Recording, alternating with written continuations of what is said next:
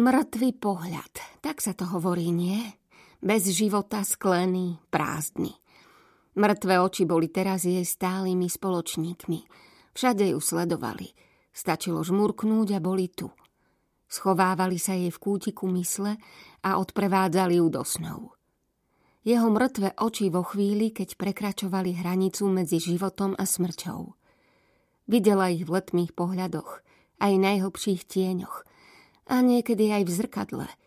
Boli zasadené v jej tvári.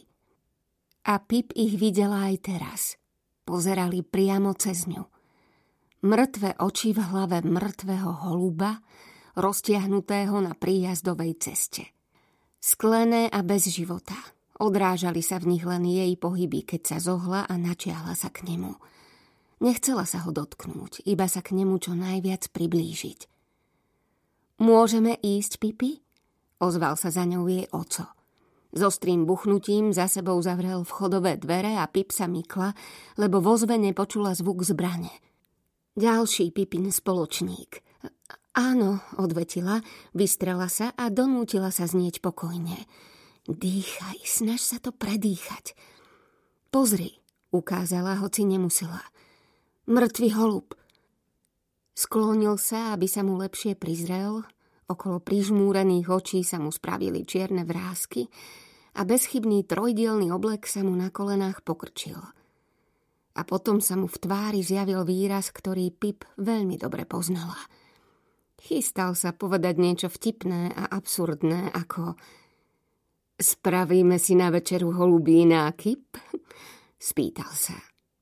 Áno, presne ako napovel. Takmer každá druhá veta bola teraz vtip. Ako by sa v posledných dňoch oveľa viac snažil, aby jej vyčaril úsmev na tvári. Pip sa zľutovala a usmiela sa. Ale len ak k nemu bude myšiaková kaša. Zavtipkovala naspäť, odpútala sa od prázdneho holubieho pohľadu a prehodila si bronzový batoh na plece. Ha, rozžiarene ju potľapkal po chrbce. Moja morbídna dcéra.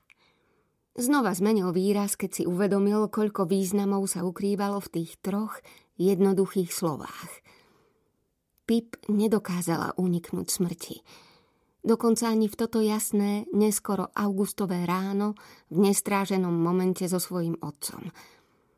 Zdalo sa, že žije len pre toto a nič iné.